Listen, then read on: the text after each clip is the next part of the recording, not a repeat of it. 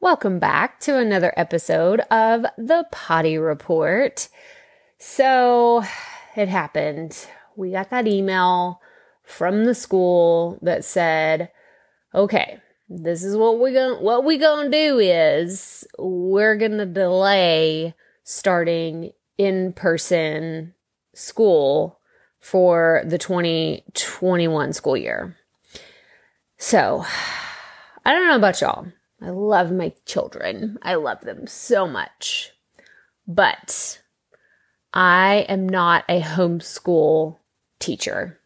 I am not someone who is thrilled with helping my sixth grader with the different things, the projects. Sixth grade's a pretty big year. I remember it being a big year for me too. Like you get more into writing and like the expectations of you know, doing things on your own. And he's involved in extracurricular stuff and like a whole bunch of like honors programs and stuff. So I'm just like, oh my gosh. I feel like my sixth grader is already smarter than me. Do y'all ever have that? your kids, you're like, oh crap, they're going to be a lot smarter than me. So I feel intimidated by what the expectations are on him, right? Because I, I want to see him do great things, but he and so I'll have a sixth grader and a third grader. My third grader is, he really just misses the recess and spending time with his friends and doing all that. And they, both of the boys do. So that makes me kind of sad for them that they won't have that. But more so, I just, I know that they miss that interaction, like the collective environment where they can learn from other people but for me, I'm just going to be on, I'm just going to put it out there. Judge me however you may. But I just miss the focused, quiet time of knowing like this is my schedule. This is my set schedule. And this is kind of how we can plan things. I know things come up. I know things, you know, don't always work out as planned.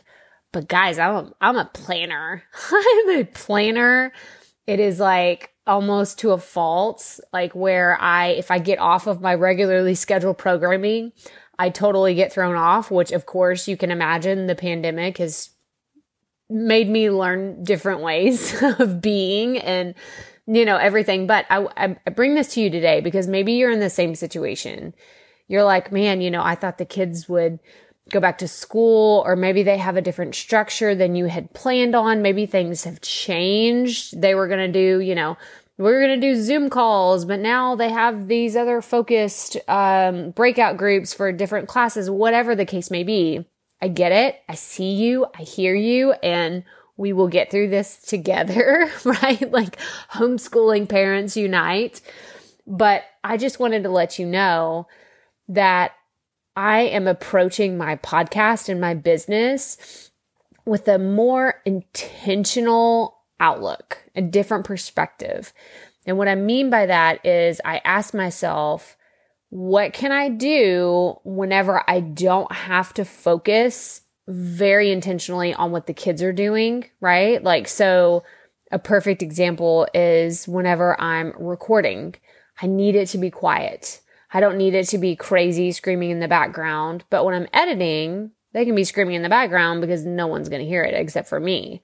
So I want you to take a look at your schedule and check all like make a make a list of everything that you do and write out okay I can do these while the kids are sitting next to me doing their schoolwork or I can do planning while they are looking at things on their computer or I can do recording earlier in the morning or later at night whenever they're in bed or they're not, you know, you got to get creative.